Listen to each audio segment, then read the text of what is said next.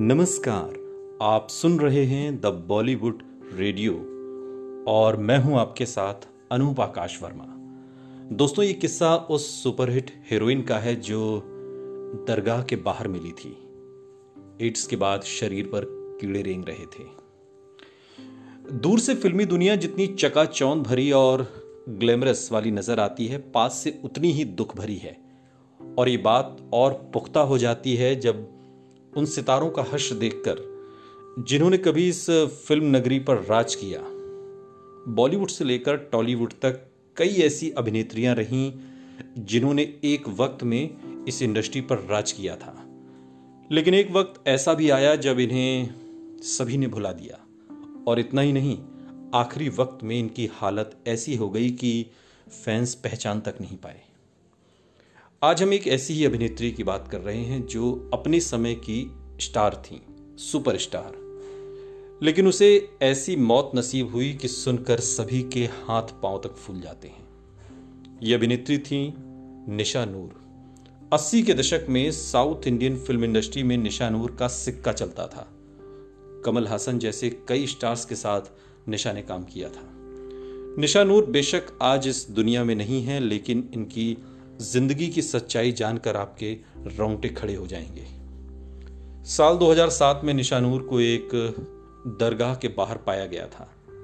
उस समय निशानूर के बदन पर कीड़े और चींटियाँ रेंग रही थीं। उनकी सुध लेने वाला कोई भी नहीं था। अस्पताल लाने पर पता चला कि निशा को एड्स है और इसके चलते उनकी हालत और खराब होती चली गई। और फिर साल 2007 में निशानूर ने इस दुनिया से अलविदा कह दिया। इतनी कामयाबी के बावजूद निशा की ज़िंदगी वीरान और दर्द भरी थी। निशा नूर ने कई हिट फ़िल्मों में काम किया, जिसमें उन्नीस सौ इक्यासी की फ़िल्म टिक टिक टिक टिक 1990 में फ़िल्म अयर द ग्रेट 1986 की फ़िल्म कल्याणा, अगातिगल।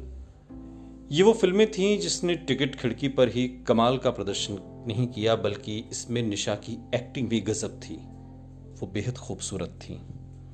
हालाँकि ग्लैमरस की दुनिया में निशा ज़्यादा दिनों तक नहीं रही।